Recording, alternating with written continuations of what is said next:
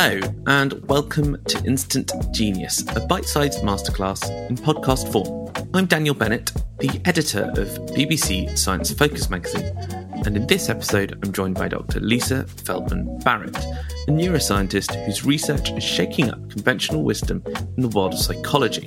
Lisa is a professor of psychology at Northeastern University, and she's the author of two brilliant books, How Emotions Are Made, and Seven and a Half Lessons About the Brain, which has recently just been released in paperback form. Today, Lisa's joined us to talk about her work and her take on some of the common misconceptions we have about the brain. To begin with, I start off with something we probably all think is true, and that's that the brain is built primarily for thought or for thinking.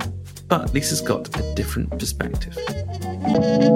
No, it's really not the case. Um, you know, when I started to think about writing this book, I asked myself, why do we even have a brain? You know, brain is very expensive. So that three pound blob of meat between your ears costs about 20% of your metabolic budget. So it's the most expensive organ you have in your entire body. And I thought, well, why did brains evolve? Like they're very, very expensive. And you can't really say why anything evolved. I mean, you can make up stories and you can make educated guesses, but you can say, you can look at the record, the evolutionary record, the developmental record, and you can say, okay, well, what is what is a, an organ's most important job? What is its main function? And when you look at the evolution of the brain, it's really pretty clear that the brain's most important job is not thinking and it's not feeling and it's not even seeing. It's running the systems of your body to keep you alive and well so that you can do your most important job from you know evolution standpoint which is to pass your genes on to the next generation and help that generation survive to reproductive age and so why was that where you started and, and why is that important i suppose because it does feel like everything then I suppose, pulls out from that idea that actually the brain isn't, you know, solely built for thought. Well, first of all, I think it cautions us to have a bit of humility and be to be a little more humble than we usually are as humans, right? So we, you know, we think of ourselves. I mean, throughout the course of scientific history, we've thought about ourselves as the pinnacle of evolution. And clearly that's not the case, meaning I'm not even actually making a snide remark, a cheeky remark about polit- politicians or what have you. I'm just saying that. Um, that evolution doesn't aim itself at any particular function or or any particular type of animal we are very well adapted to our environment, to our niche, as it's called. And so are other animals, very well adapted to their niches. So I think it teaches us to be humble. But more important, I think it teaches us to ask very, very different questions than we're normally asking. And so here's one example the comorbidity rate, the frequency with which heart disease occurs with depression is very, very high. In the United States, the estimates are about 70%. And I don't know what the worldwide estimates are, but I wouldn't be surprised if they're similar. And scientists and physicians ask themselves, you know, what is it about heart disease that leads people to be vulnerable to depression? Or what is it about depression that leads people to be vulnerable to heart disease. When we look at the function of the brain, the brain's main function, which tells us something about its structure, how to understand its structure, and the way that it works, we realize those, both those questions are completely wrong. Because heart disease is fundamentally a metabolic illness, and so is depression. So I'm not reducing everything to me- your metabolism, but I'm telling you this is a really important factor that is overlooked. Serotonin, for example, which is a chemical in the brain, which is there's imbalance in this chemical um, in depression, people think about this chemical as the happiness chemical, but you know, it actually functions as a metabolic regulator in your brain and your body, and it evolved for that purpose. It evolved as a same thing with dopamine. It's not a reward chemical. It's a chemical that helps you to expend effort in the service of obtaining a, a reward or or really engaging in any behavior that will cause you to spend a lot of energy a lot of glucose and oxygen and so on. So the question, asking the right questions about illness and health really require that we understand how brains work. And our own experience of the world and ourselves in the world is not always the best guide to understanding what's happening under the hood. So, I mean, on the one hand, there's obviously saying that we're just sort of machines for self regulation doesn't necessarily chime in with my own uh, experience of existence, I suppose.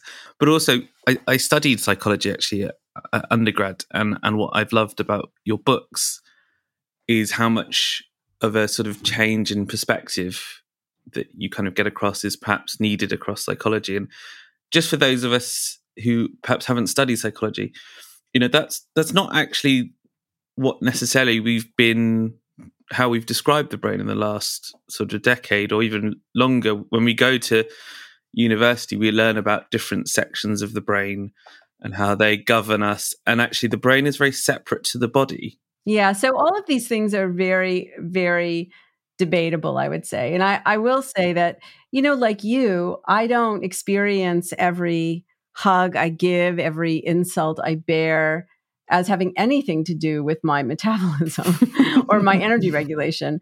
Um, but that's, but you know, your your own experience is not a great guide to how the brain works. I mean, the brain is a bit of a a master of deception because our brains create our our experiences and and our guide our actions with such stealth and and actually trick us into believing that the products of its efforts are, really reveal its functions and it but it does they it doesn't and so for example the idea that you have one part of your brain for thinking and another part of your brain for feeling and that the two are locked in mortal combat you know your brain is a battleground between rationality and and emotion and if rationality prevails, you're a moral person and you're healthy. And if emotionality prevails, it's either because you didn't try hard enough, i.e., you're not moral, or you can't. Your, you know, your emotions are too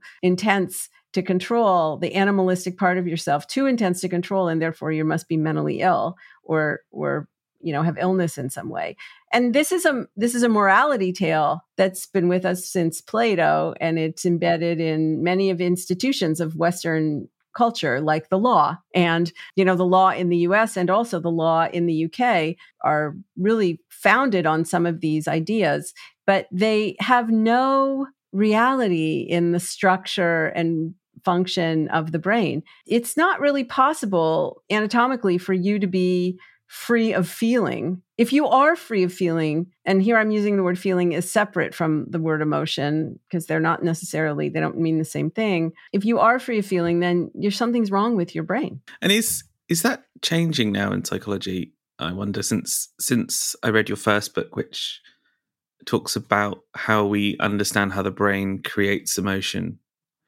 and that for the most part, we've thought of the brain as this very separate entity to our bodies. It's just in this closed off area and it doesn't interact. And actually, your perspective on on how we look at the brain and understand our minds is is to actually have a much more holistic view of how the brain works with the body. Is that changing in psychology now? You know, when you're at the eye of a storm, it's really hard to know what the full uh, what the full magnitude of the storm looks like. It's really hard for me to answer that question. I what I want to say is that I think there are pockets of psychology which have been saying similar things the whole time. And even if we go back as far as William James, you know, who is the one considered to be one of the founders of American psychology, you could even go look at, at Wilhelm Wundt, some of his earlier writings, which is the, you know, he's one of the founders of European psychology. Some of these ideas are lurking in those writings actually. I mean, James and and Wundt also, I think, really advocated for a holistic approach and really questioned folk psychology categories like memory, perception, you know, rationality, you know, cognition, emotion, really questioned whether these were the categories that really represent the functions of the brain.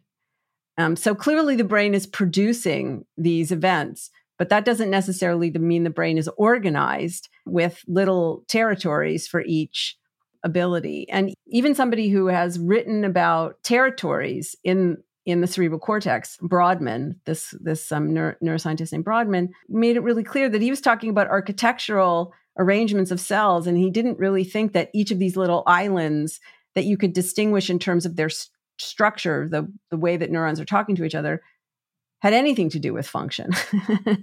so it, I mean, so I'm not saying that that you know your cerebral cortex doesn't have a function and that your hippocampus and like all the parts don't have functions. They do but those functions tend to be what we would call domain general in psychology, meaning whatever they're doing, they're doing no matter whether the event that's being created is an emotion or a thought or an action or a perception or and so on that that these are it's a little bit like you know if you have flour water and salt you know you can do a lot with that. You can make a lot of different things with that um, including some things that, that aren't even food you know like glue for example.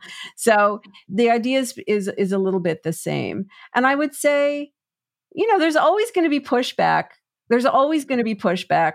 Being wrong is part of science but you're not rewarded for being wrong. Some scientists have spent their entire lives entire careers invested in a particular way of seeing things and not everybody has the fortitude to realize when they're wrong. And I actually think, you know, we should be rewarding scientists when they, because being wrong doesn't mean that you haven't contributed to the process of science. So, this is something I think the public doesn't necessarily understand that when the media sometimes reports being, you know, when there's a course correction, the media sometimes reports it as kind of like a gotcha moment. But actually, being wrong is an opportunity for discovery and it requires a certain degree of bravery.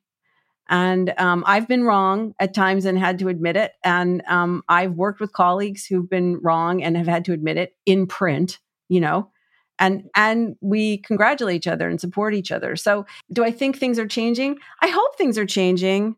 But if you look at introductory psychology textbooks, many of the things that are printed in those textbooks we know are not true anymore. I mean, we now know that are, are not true. And that that was really the topic of my first book, How Emotions Are Made. Mm, I sometimes wrestle with my own knowledge in that um, I just have these things I've learned from my undergrad degree that are just rooted in there. And sometimes oh, yeah. they read something. Well, me to... too. Me too. I have to say. I mean, I when I was going to school, I learned that each emotion category that uh, of a select few in English have a universal expression. That's not true.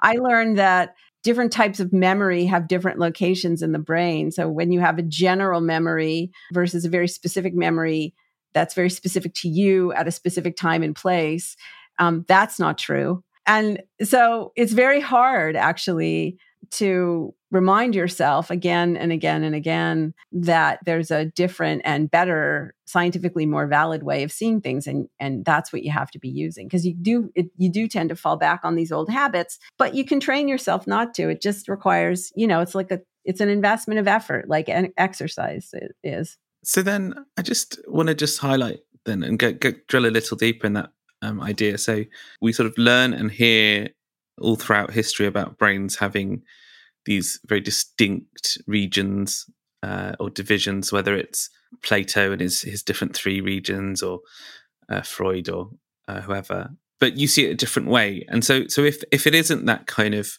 you know very clearly mapped out thing, how do you see the brain as structured? Well, let me just point out that um, Plato was really writing about the psyche which is loosely but not really not completely translated as the mind. So yeah. you know for all of you philosophers and historians out there i know that they're not equivalent but for today's purposes we can treat them as equivalent. I think freud made gestures to neurology but he really was talking about the mind. And freud's view of the mind is very similar to plato's view. It's very and what happened really in the 20th century or one way to think about what happened in the 20th century is that neuroscientists took this theory of the mind, which is very old and is very rooted in morality, you know, which is require a requirement for humans living together in groups, which is our major adaptive advantage. So it's an important thing. but they took it and they sort of tattooed it onto the brain and said, ah, well, you know, we can see with our naked eye, we can see that there's a part of the brain which we share with lizards, the so-called lizard brain, right? Um, that is for instincts, and sometimes you know they'll tell a funny like this is this is like a classic scientist joke, like the four Fs, the four Fs circuitry for the four Fs: fleeing, fighting, feeding, and copulation. that's a that's a neuroscience joke. Um, so the four Fs, and then along, you know, eventually mammals evolve and they evolve this layer on top, which is called the limbic system. Limbic literally meaning boundary or layer, which is where emotion, the circuitry for emotions live. And then, you know, we get to primates and particularly us, and we see the evolution of this very new cerebral cortex and, you know, referred to as the neocortex. And that's a story. It, the problem is it's a story that doesn't match the evidentiary record in molecular genetics and in embryology. So when you look at when you peer into deep into cells and you look at their molecular structure and particularly the structure of the genetic material that is regulating the cell's function and you look at the setup of the the nervous system of the brain uh, uh, you know in an embryo this is not you don't see anything which looks like a brain that evolves in three layers. You know the only animal on the planet who has a lizard brain is a lizard. You, you see quite and this is a point you make very well you throughout evolution and, and through the animals today we see actually very similar brains if you just look at it in a certain light yeah. So this, and I should say, you know, I'm very data driven, even as a, I mean, almost to a fault. I mean, if you talk to my husband or my daughter, they will, they could regale you with stories um, how, of how irritating it is to have, you know, uh, a family member who's very data driven. But I'm very data driven. And, you know, these are not my data. I didn't collect these data. The observation, which I think is a brilliant observation, that the structure of the brain that that all mammalian brains and perhaps even all vertebrate brains have the same types of cells with the same genes and the same and there are some you know small differences here and there but generally speaking at least for mammals all mammals have the same parts. What's different is that these parts develop in a specific order that holds for all mammalian species that have ever been studied and what varies is the duration of each stage of development. And the longer a stage runs, the more of that particular type of neuron or that particular type of um, tissue is produced. And brains are kind of like companies. As they get larger, they reorganize themselves to become more and more and more efficient. That's a, a phrase from the neurobiologist um, George Striedter. And the work that I'm referring to about the the developmental plan and that you know what's really happening here is that the timing of the turning on and off of genes is what's changing in evolution and that's producing changes in the amount of tissue certain types of tissue certain types of neurons certain types of materials that are being produced during the um, setup of the nervous system in an embryo and that's what makes our brains look so different you know from a rat brain or or from a lizard brain or from a bird brain um, but the actual complement of neurons, the actual complement of tissue is not different. That work comes from uh, my colleague Barb Finlay, who is a neuroscientist and who, you know, really brilliantly looked beyond what what she could see with the naked eye. And she also, you know, does something which I think more psychologists are now turning to, which is to um, to take a more comparative approach across species and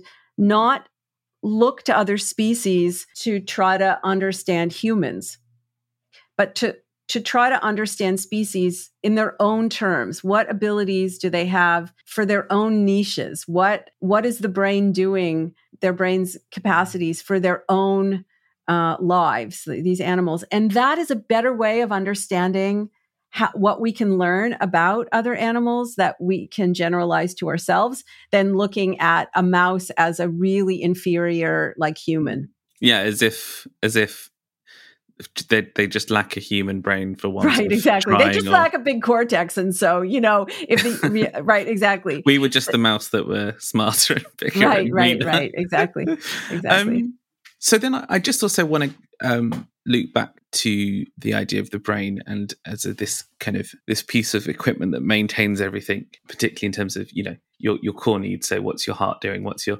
what are your lungs doing in intake? Because you have this great analogy of it as a a budgeting machine, which I kind of would would love to talk about. And so, could you just explain that for us? Sure, absolutely. So, you have a lot going on inside your body. So do I. So do all of our listeners. So, right now, as we're talking, you and I are talking to each other, and our listeners are listening. There's a, each of us has inside our bodies a whole drama going on, like uh, with dozens of systems that have to be coordinated in the most metabolically efficient way. Because metabolic efficiency, like frugal spending, is a major selection pressure on evolution, but it's also a major pressure on the adaptation of any individual. If your, you know, junk inside your body isn't working with, you know, the, in the most efficient way, you're going to pay a price for that. And that price is illness. And it could be a mental illness, it could be a physical illness, but eventually that's what's going to happen. So there are, there's a lot going on inside our bodies and something has to coordinate those systems. Now there are, you know, intrinsic mechanisms in your body that can do a little bit of that coordination, but the more complicated a body is, the more necessary it is to have a command center, which is your brain. There are technical ways to talk about this, about what the brain is doing and what its functions are in terms of regulating the body. But I find that um, the metaphor of a budget, running a budget, is a good one. Now, you know, the caution here, right, is that metaphors are always Faustian bargains. There, every metaphor is wrong in some way. The question is, how wrong is it? now, so you know, and I so I think budgeting, you know, it has some issues. It's not a perfect metaphor, but it's a pretty good one. And the idea is that your brain is running a budget for your body, and it's not budgeting, you know, money it's budgeting resources that are necessary for you to stay alive and that are limited, like oxygen and glucose and salt and water and so on. And you can think about the things that you do or the things that are going on in your body as deposits or withdrawals. So, exercise, for example, big withdrawal, but it's like an investment because when you pay back what you've spent, you actually are investing in a stronger, healthier you with a better yeah, memory. A and, you know, yeah, exactly. When you give someone a hug, you know, or you're very supportive to someone, that's also like an investment um, because we're social animals and we we don't just make deposits and withdrawals in our own body budgets. We we metaphorically make deposits and withdrawals in other people's body budgets too, and they return the favor we didn't we we're, we're social species. We're caretakers of each other's nervous systems uh, and that's a, a major aspect of um, how our brains function actually. And so you can think about you know rewards are deposits essentially. Well it, because it, you have a great example. If if you know at first the idea of a budget might sound a little bit alien uh, to your experience. But then you do have some really good examples. Uh, for instance, with mental health and and PTSD, you can see it in that perspective. Yeah. So in both books that I've written, How Emotions Are Made and Seven and a Half Lessons about the Brain, I'm using this metaphor of body budgeting. And so, for example, you know, cortisol is not a stress hormone. Cortisol is a hormone that your brain directs your body to secrete when your brain believes that you have a big metabolic outlay coming, meaning you're going to spend a lot and you need to get glucose into your bloodstream really fast so that your cells can use it really fast because you either have to learn something new or you have to move your body. And so, why is there this mistake about cortisol being called a stress hormone? Because all stress me, all stress is is your brain preparing your body for a big metabolic outlay. And some stress is good stress. Like it's stress that makes you healthy and strong, like exercise. Exercise is considered a good stressor. There are other stressors which are considered bad stressors, meaning they don't contribute. They're not really investments. They don't contribute to a stronger, better you. They're like taxes that you pay needlessly actually. So unlike taxes, you know, in countries which you know are often used but not always used in the best way these metabolic taxes are completely and utterly useless. They all they do is contribute over the long term to illness. Also the most metabolically efficient way to run a body is predictively. So it's not like your brain is seeing and hearing stuff in the world and then reacting to that stuff your brain is actually always guessing using your past experience and making similarity comparisons. Your brain is sort of metaphorically asking itself well in the past what was similar to what was similar to what's going on right now? What did i do last time? Okay that's what i'm going to do this time. And, and so it's actually anticipating and preparing in advance. And so because that's what's most efficient yeah a good a good someone who's good with their budget sort of predicts the future you know they they look at what's coming up in the future and eh, prepares. well yeah all neurotypical brains predict the future it's just some predictions are a little more efficient than others and you know the analogies that work really that are really fun actually to explain how this works are things like baseball or you know soccer which is you know you would call football or american football you know these games where really what's going on it's a battle of wits. It's you know because all the brains are predicting and they're all trying to outsmart each other. And um, that's really what's happening in these in these games right? That's part of the skill um, of these games.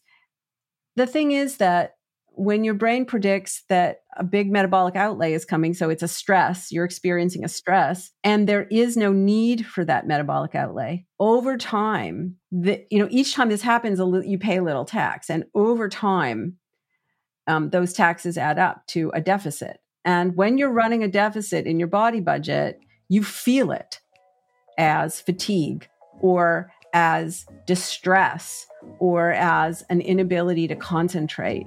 And that, if it continues, will lead to depression or, I mean, depression you can think about as a complete bankruptcy. That was Dr. Lisa Feldman Barrett there, discussing the idea of a brain budget and the consequences to your health when that budget runs out. If you'd like to hear Lisa and I dig a little deeper into the subject of the brain, discuss the subject of free will, and explain how our brains are wired into one another, check out Instant Genius Extra, a bonus podcast available via subscription on Apple's podcast app. And of course, if you want to learn more about the brain, check out Lisa's book, Seven and a Half Lessons About the Brain, which is on sale now and published by Picador. Thank you for listening.